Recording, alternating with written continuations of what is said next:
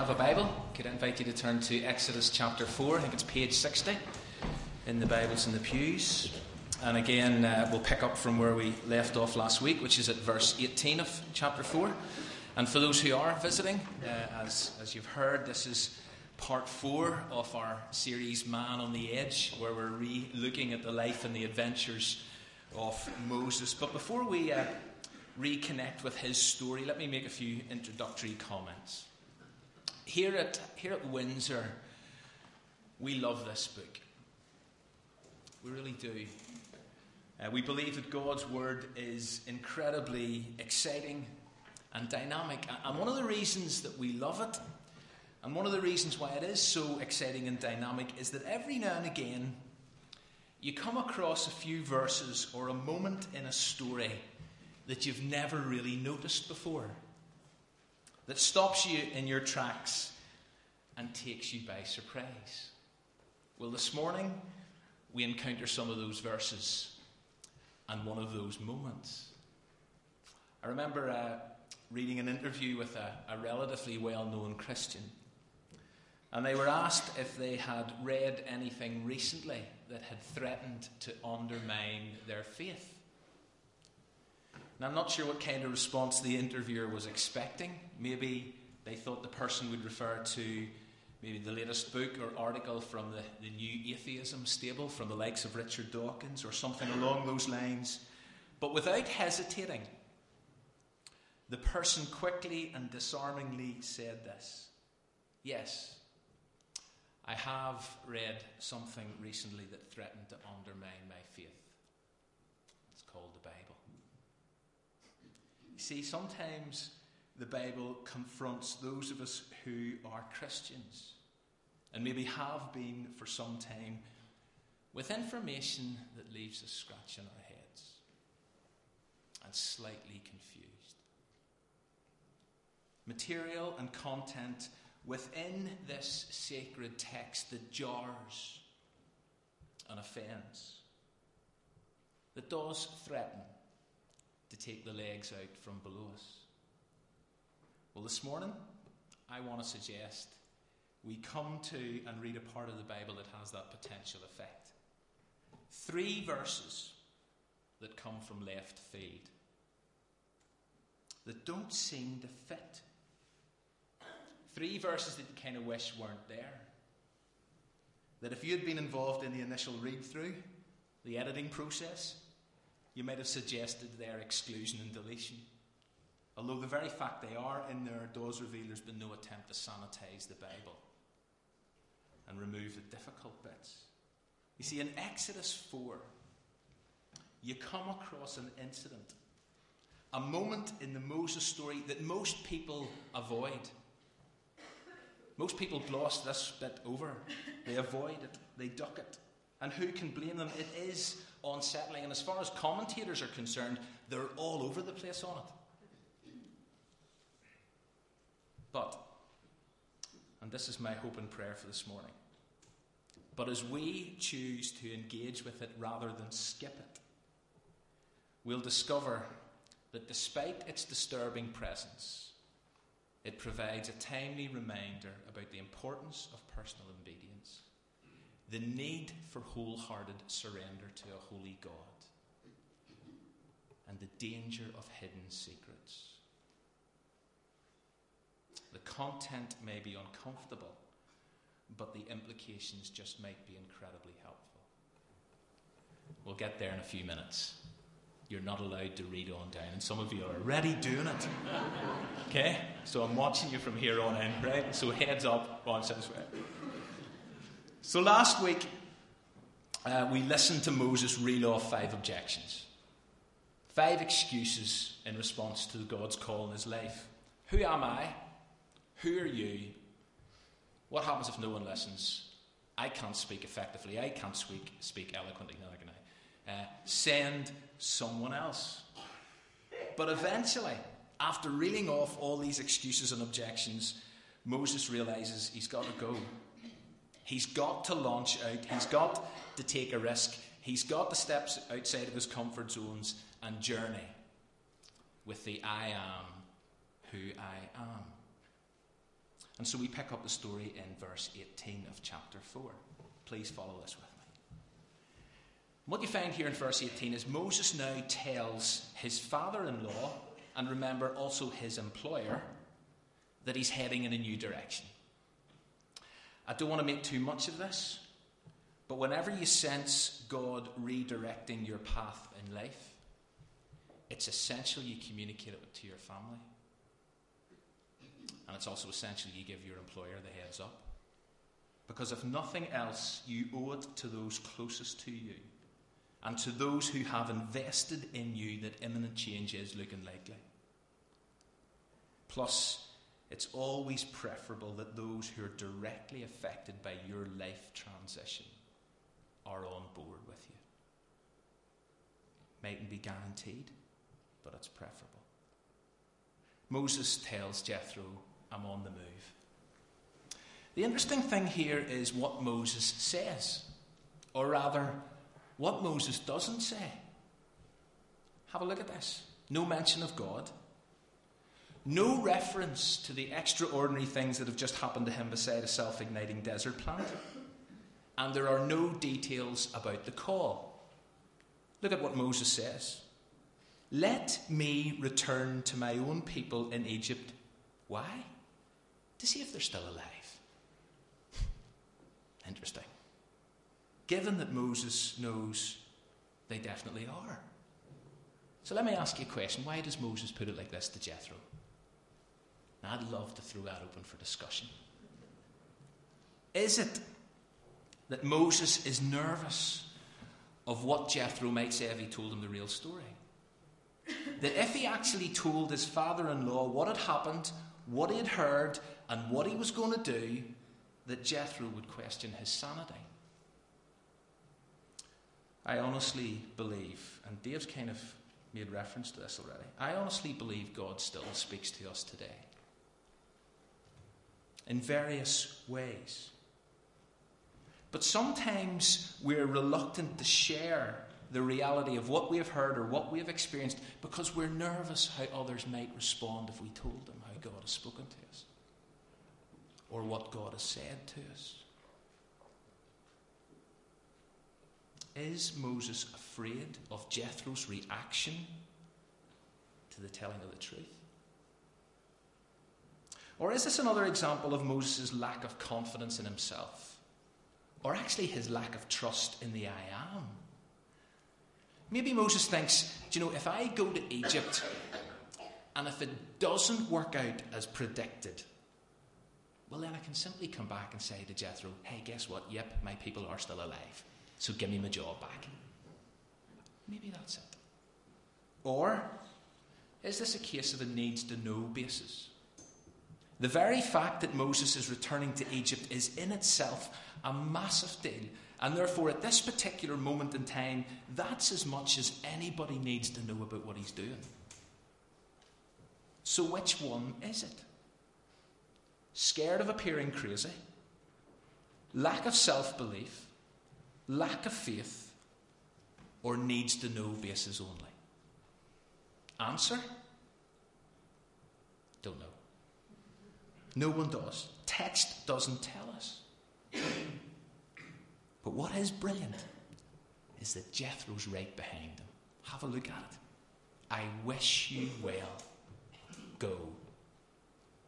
Or go in peace, as some translations have it. Or go, Moses, and go with my blessing, which must have meant the world to the son-in-law. And so he packs up, and he gets ready to go.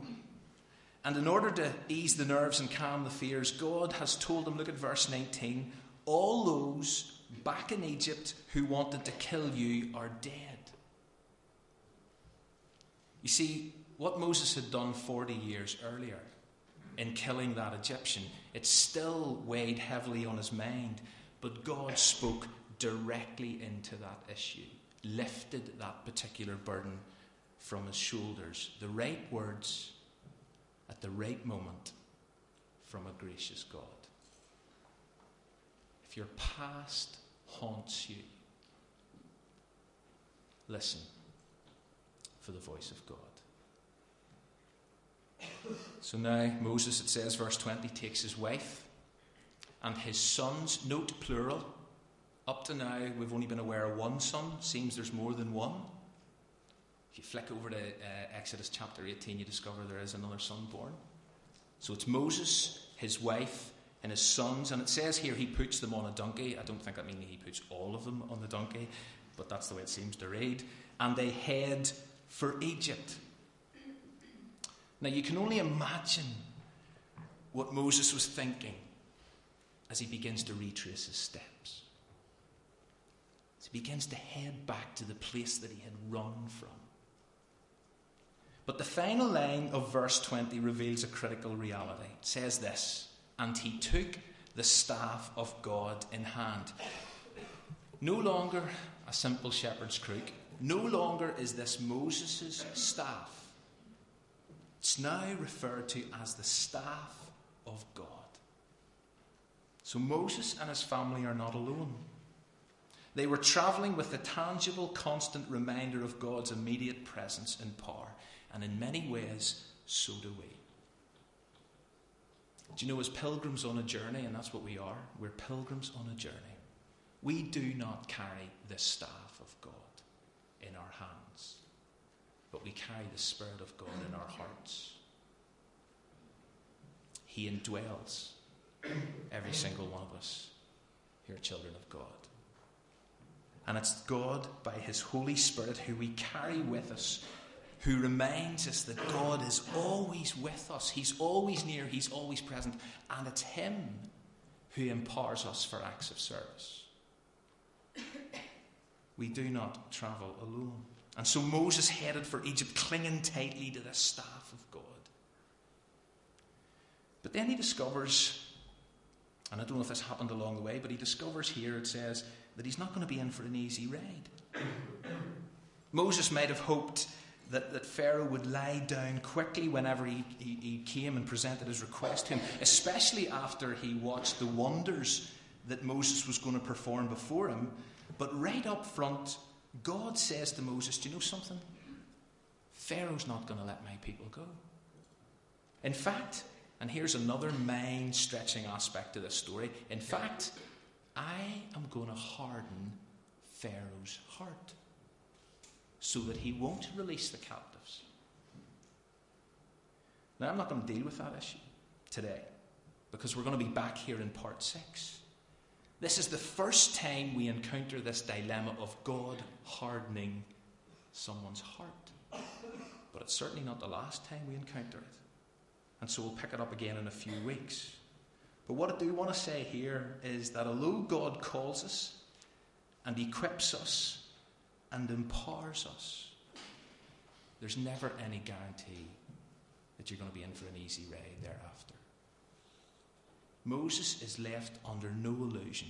Listen, Moses, it's not going to be plain sailing from here. There's going to be setbacks. There's going to be hassle. There's going to be opposition. Pharaoh is going to point blank refuse your request. And it's so important for us to grasp this when it comes to Christian service.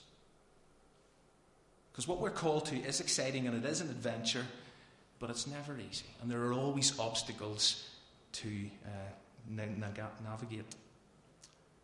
And even though there will be times when it seems we're getting nowhere, that it feels like one step forward, two steps back, God is still at work. God is still in control. God is still there to enable us to stay focused and to speak into the situation. Just because it's hard doesn't mean it's not right or we're not being effective. And I've no doubt that people like Dave and Fiona need to know that as they journey into what is a bit of the unknown.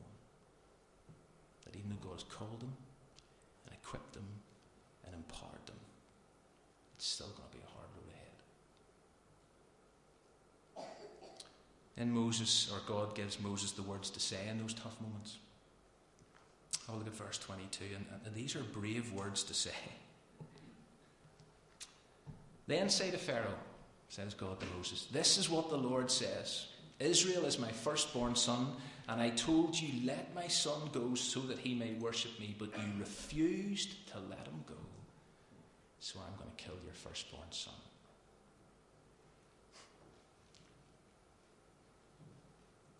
Moses has a tough message to deliver.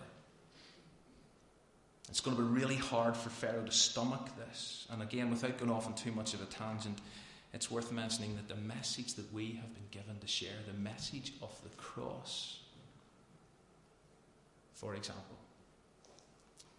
is not always easy to take for some people. In fact, it's offensive. It's a stumbling block. It's foolish. Pharaoh's going to find it difficult to stomach this, and many people that we talk to find it difficult to accept what we share with them. Now, just before we, we kind of hit this wall then, let me just highlight one more thought from that verse. Did you notice the goal of freedom? What is the goal of freedom? Why did God want to see his people released? Somebody tell me from that there. Worship. Worship. You see, freedom is not an end in itself. God sets us free to worship, to serve, to glorify and enjoy him forever, to be what we were created to be. And whilst people are held captive, whether it's to Egyptian slave masters or sin in our case, then they are not free to worship as God intends. Let my son go so that he may worship me. Worship is the goal of freedom. Now at this point in the story, when everything seems to be heading in the right direction, from out of nowhere, or so it seems, comes a verse and an incident that literally leaves your head spinning. You read it, or at least I do, maybe you don't. You read it and you can't quite believe what you're reading. At a lodging place along the way, the Lord met Moses and was about to kill him.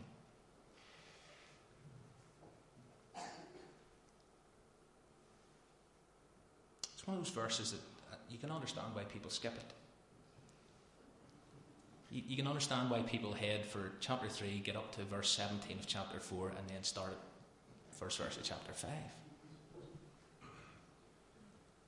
And I want to suggest that if that doesn't rock you a little, then nothing will. Because what I want to say is, where did that come from? But above that, how do you get your head round the thought of God apparently intent on killing the person he has just invested so much time and energy into getting to this place? He's called him, he's equipped him, he's empowered him, and now he's about to kill him.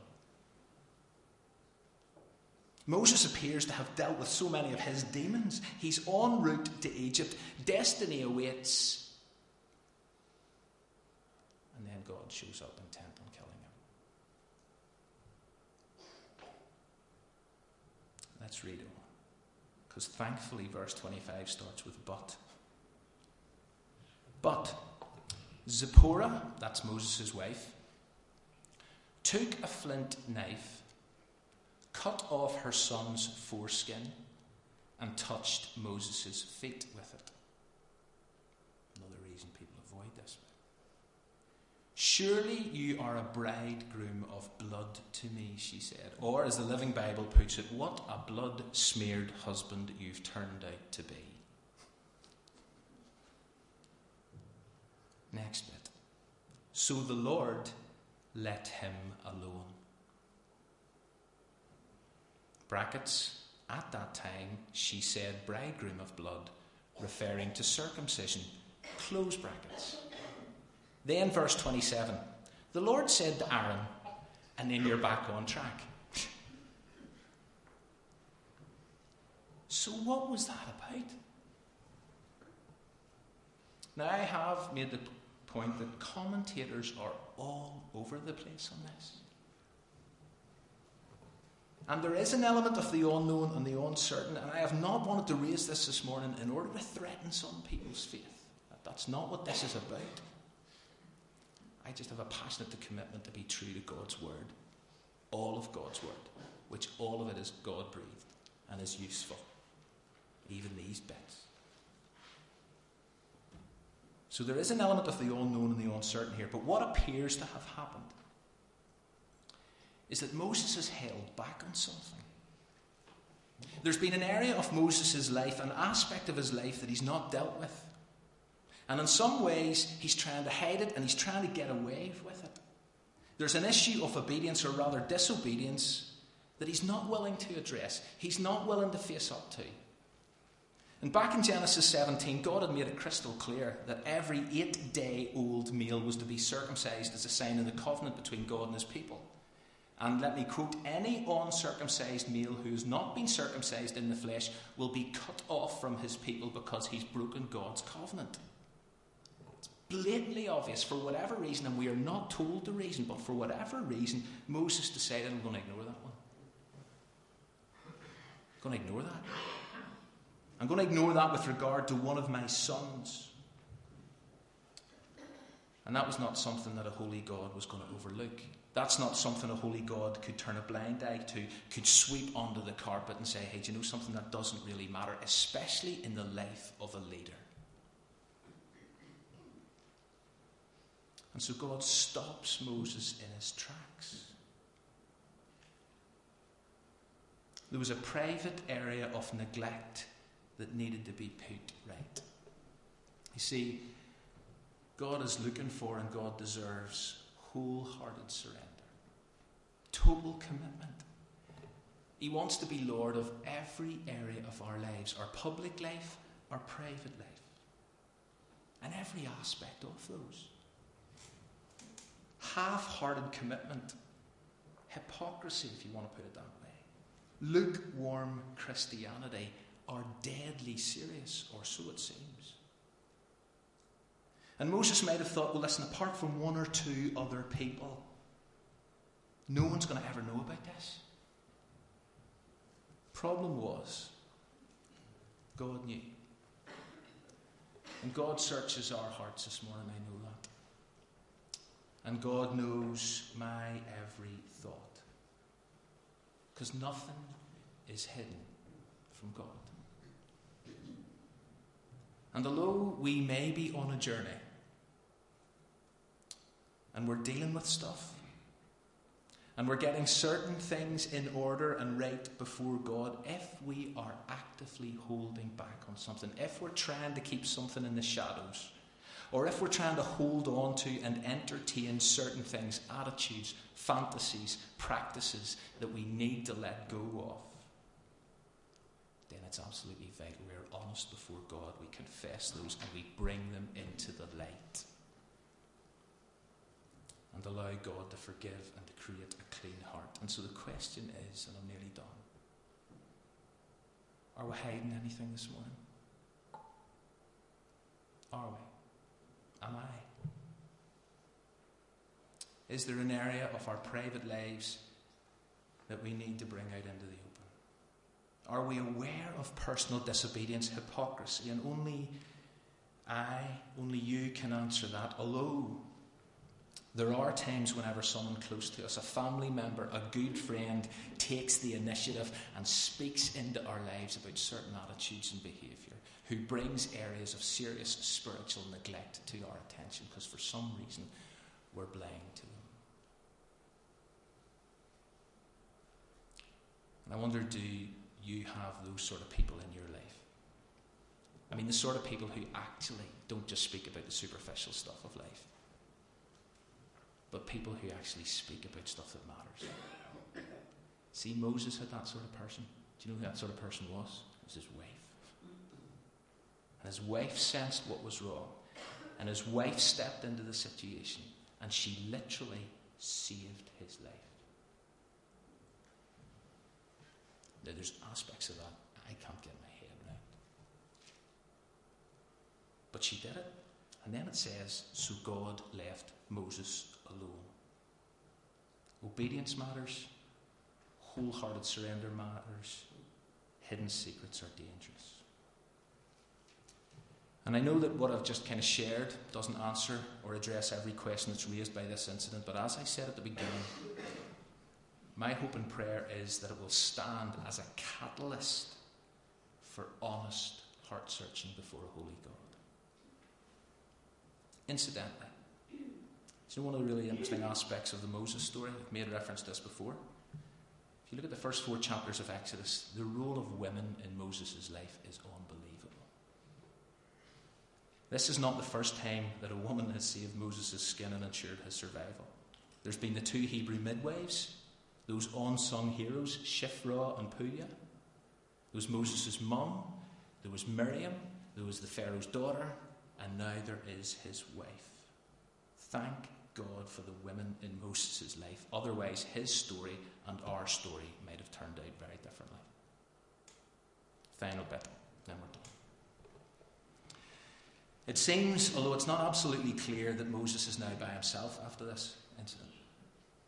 If you read the beginning of chapter eighteen, don't have time to go there now, but it appears that at some point, and probably I want to suggest this point, his wife and the boys headed back to Midian. They didn't actually go with him at this stage to Egypt, which makes sense when you think what just happened. I mean, having been circumcised with a flint knife, one of the sons is not going to be in any fit state to travel.